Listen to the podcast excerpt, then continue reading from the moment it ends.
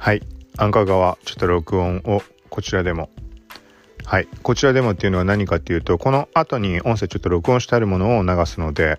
はい。これが何かっていうとさっき YouTube ライブをちょっと配信してでその内容というかやったことっていうのが、まあ、このタイトルになっている通りポッドキャストと YouTube ライブと Google ドキュメントでの文字起こしこれを3つ同時にやろうっていうところで YouTube ライブで、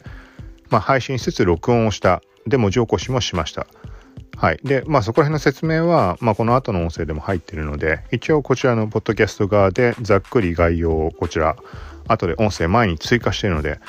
まあ、この辺りがアンカーだと便利だなっていう、あの後で音声の追加とか、まあ音声の編集もできるので、だからまあ後半、まあこの後に入れるものを聞いてもらうと、まあわかるかもしれないけど、まあ、その余計なところは今回何もカットはしてないんだけど、カットして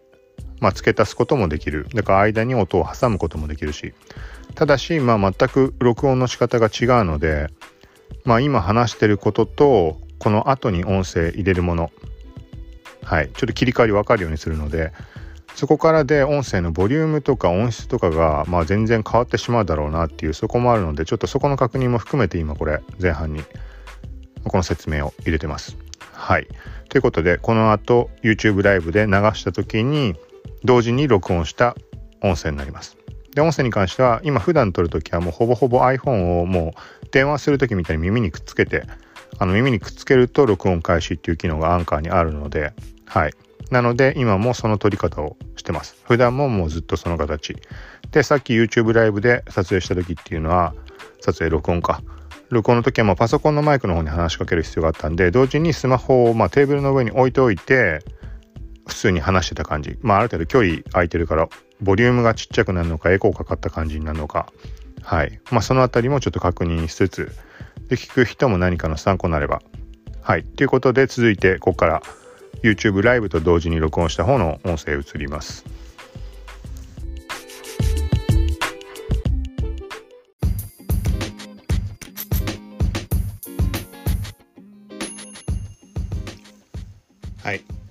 回は YouTube ライブこれを流しながら、えっと、いつもやってるポッドキャストこれの配信自体をライブ配信というかまあ YouTube に記録したい。はい。でそれを考えて別のアカウントで、まあ、ポッドキャストというか、まあ、この今映ってる映像の形式にするのか音声のみかどっちにしても今やってるこのアカウントでやるのはちょっと微妙かなと思ったので、まあ、別アカを一応作ってでライブやろうとしたら24時間はなんか配信開始できないみたいな話だったので今こっちのアカウントで試してます。でまあちょっと左上に書いてあるんだけどえっとあちょっと待った。ストップ。ここからちょっと仕切り直し。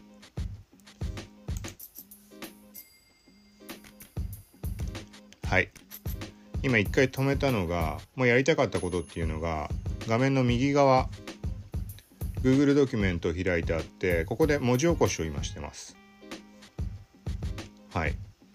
でこの文字起こしまあ喋ることポッドキャストの配信用に録音かもしくはポッドキャストのアプリで、まあ、いつも配信をしていてでそれと合わせて文字起こしできたらなと、まあ、思っていたけどなかなかこれが、まあ、パソコン使わないとこの文字起こしやるっていうのはちょっと難しいんでスマホの方まあ別のスマホを使えばもちろんできなくはないんだけどパソコンの方がまあちょっといろいろ都合がいい。はい。でなおかつまあ今この YouTube ライブっていうところを、まあ、やることによって、まあ、2つの手段同時、まあ、合計3つポッドキャストと YouTube ライブと文字起こし。はい。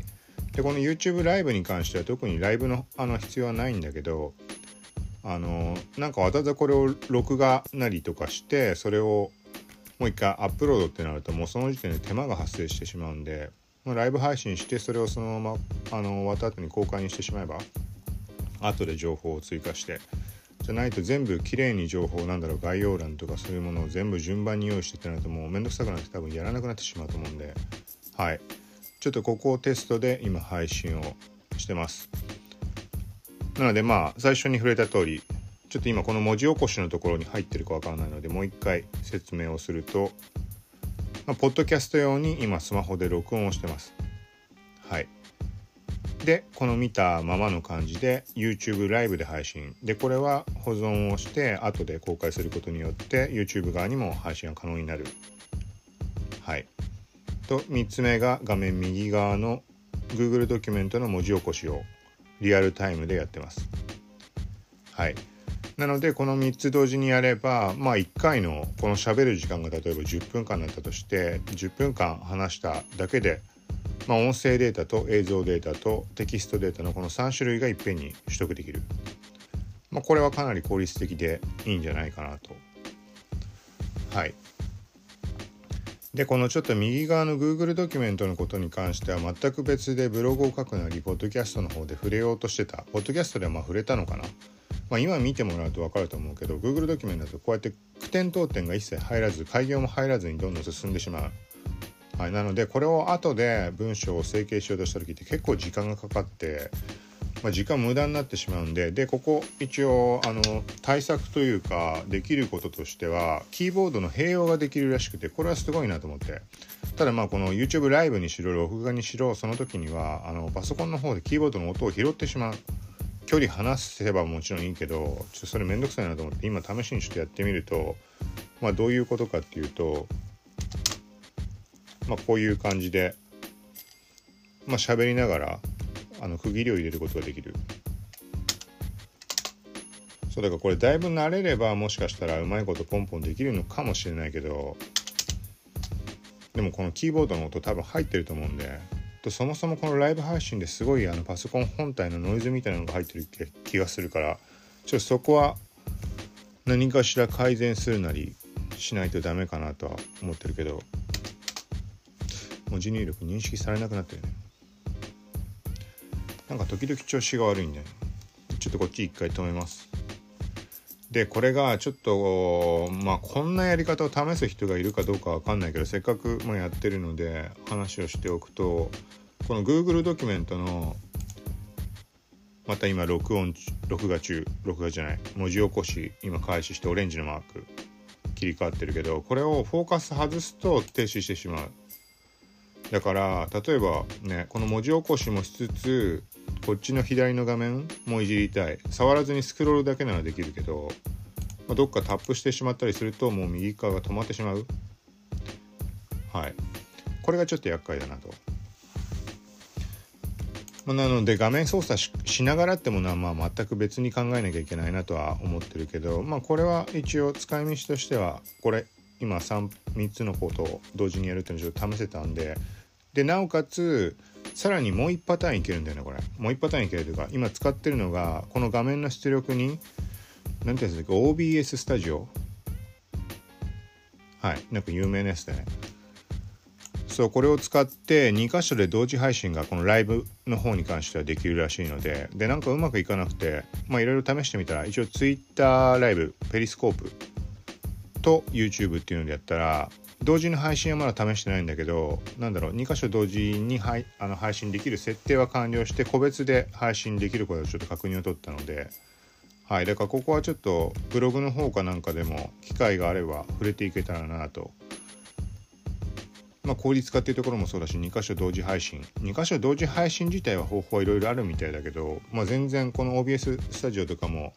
まあ、前から一応使ったことはあるんだけどこういうライブ配信っていう形式でやったことはなかったので、はい、覚書も含めてちょっとやろうかなと思うので。はい。ちょっとあれだな思いっきり YouTube とかそっち側の画面の解説になってるからポッドキャストこれ録音してるデータの意味があるのかっていうふうに一応ポッドキャスト側の話をもう一応触れて。はい。ということでちょっと今回、まあ、特に意味ないけどこれ公開するかどうするかちょっともう分かんないけど YouTube 側の話。ポッドキャストの方では普通に配信をするのででポッドキャストに関してはちょっとあのもしこの YouTube が動画残すようであれば概要欄にリンク貼っておくので YouTube と違って iPhone の方しか分かんないけどあのバックグラウンド再生がポッドキャストの方であれば、まあ、できるので、まあ、ちょっといろいろ普段のインスタグラム、ツイッターとかのニュースと SEO 関連だとか、まあなんかそのあたりちょっと触れてるので、興味ある人は概要欄からポッドキャストの方をちょっと聞いてみてください。はい。で、最近のものとして、えっと、マビックミニが1ヶ月、あの、注文してから経って、ようやくなんかもう届くっぽい。もうってことないけど。いや今更かよって話だけどクリスマスプレゼントのつもりなのかなんかここに合わせて出したのかよくわかんないけど、まあ、もう届いてんのかな？ちょっと確認してないんだけど。はい。それはだからちょっとねもうあんま触る気なくなっちゃったけど一応レビューは、まあ、最低1回は飛ばすとかはすると思うならそのまま置いといたってしょうがないしね。はい。であとはモニターでデルアンバサダーのニューエイリアンウェア M15 ゲーミングパソコン。これモニターも開始してちょっと触れてないのでそっちも、まあ、動画できるか分かんないけどちょっと配信をします。となんかちょっとね1週間ぐらいずれて今度はあとマイクロソフトサーフェスでラップトップ3はい。これのレビューもしていきます。で前回触れた ROG フォン2 ASUS の。それもちょっと動画アップしきれてないところがあるのでブログまとめるのと合わせて。はい。これも公開したらまあブログポッドキャストで配信するつもりなんでで YouTube の方はちょっと何とも言えないけどまあこの形式今やってるみたいな形式で別のチャンネルを作ってもう音声専用のやつはいちょっとそれを作ってそっちで配信していく予定なのでそれ前あの作ったら、まあ、YouTube 内のどっかで多分触れると思うんで、はい、よかったらそっちもチェックしてみてください。はい、ということでまた近いうち配信していくんでよかったら聞いてください。さよなら。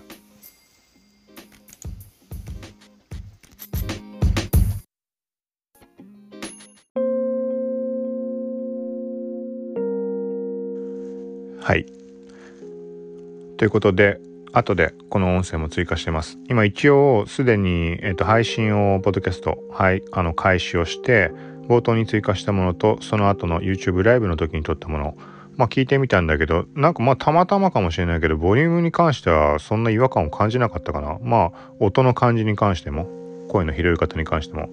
BGM が入ってるからそんなに差を感じないだけかもしれないけど、このぐらいの感じなのであれば、YouTube ライブ、まあ、やるときに一緒に録音してで十分なんじゃないかなと。で、YouTube ライブ一応配信したものに関してはその後保存して公開をしてあるのでどんな感じになってるかっていうのはまああれだよね音声だけで今回のやつ聞くと画面の話とかをしてるか分かりづらい部分とかあると思うので気になる人いればこのポッドキャストの概要欄の上の方に今回配信した YouTube ライブってとこでリンクを貼ってあるのでそっち見てもらうと映像が入ってる形で分かりやすいんじゃないかなと。なので今後ポッドキャスト配信する時っていうのはまあこの YouTube ライブをやるにはパソコンが今回の形式でやるんであれば必要なのでうんまあ、ちょっと個人的には面倒くさいというかそれで止まってしまうぐらいであれば音声のみで配信今まで通りするかもしれないけど、まあ、できる限りこの YouTube の方を使って同時に記録していけたらあのいろんなところにこの配信しつつデータも残して、まあ、効率化とねまあそういうところ含めてできるかなと思うので、まあ、一応その形を考えてます。で配信内で触れた YouTube のサブアカってのもうこれは何だろうあのー、別に今のアカウントだってそんな、あの、いっぱい見てもらってるとかではないからどうやろうが、まあ、関係のないところであるんだけどそこにね動画ちゃんと映像があるものとそこに対してポッドキャストって感じのものがごちゃ混ぜになるとちょっとなんかねそれこそごちゃ混ぜ感がすごくなってってしまうかなっていうのがあるので一応新しいアカウントを作ってあってでまあそれがライブ配信可能になった段階からはポッドキャストやるときはそっちを使おうかなと思って。はい。なのでそのアカウントがちゃんと準備完了した段階で概要欄貼っていくとかこのポッドキャスト内でも案内をしていくので。はい。でまあなちょっとなまあポッドキャスト側だからグダグダと話をしておくと今回やったのはその OBS スタジオで画面を一応映しつつやった。あの映すものが特にないから文字起こしの画面映して、まあ、せっかくだからちょっと説明をしながら加えて左の画面にはただブラウザ映しっぱなしなだけだったんだけどはい。なんかここで本当はねこのポッドキャストやる時に例えばニュース普段みたいに紹介する時にあのブラウザ側映して自分のブログでも何でもいいけどあの、まあ、読み上げるニュースと解説加える時にそこのまあページを映すだけでもまあいいのかなと思うんだけど、まあ、ものによっては新機能とかだったらね画面をブログのやつ映しながらできるからはい、だからポッドキャストを聞いてる人が、まあ、何かそっちも見るメリットがあるとしたら、まあ、視覚的に分かりやすくなる、うん、っていうのが理想ではあるとは思ってるけど、はい、たださっき言ったみたいにそれを準備していくってなると手間になってやらなくなってしまう可能性があるんでちょっとそこは試しつつどうしようかちょっと決めるつもりです。はい、なので、まあ、最悪というか、まあ、そこの画面を用意する手間なくすっていう意味合いだけ考えると YouTube 側も、まあ、ただの静止画かなんか表示しておいて本当に音声のみの感じ。うん。まあその形式にまずその形式で整えておかないと多分ね途中でねあの嫌になった時に多分嫌になっちゃうと思うから、うん、すぐに配信したいとかっていう場合とかねちょっといちいち用意ってのは。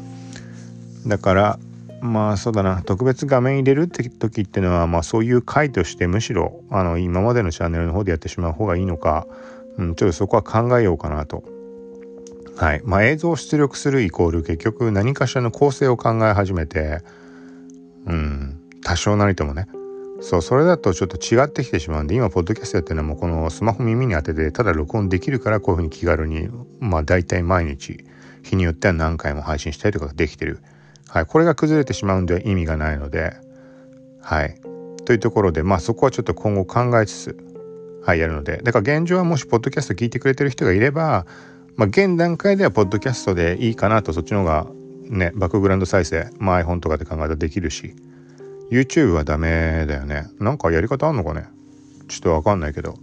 ま、普通に YouTube に関しては別の画面、例えばブラウザ見ながら YouTube の音声だけ再生って多分できないよね。できんのかなアンドロイドがどうかちょっとわかんないんだけど。はい。まあそれができればね、別に YouTube の方でもまあいいかなと。ただまあさっき言ったみたいな映像の絡みがあるんで、まあできる限り追加したいけど、それで非効率に逆になってしまうんであれば、まあそこはやめる。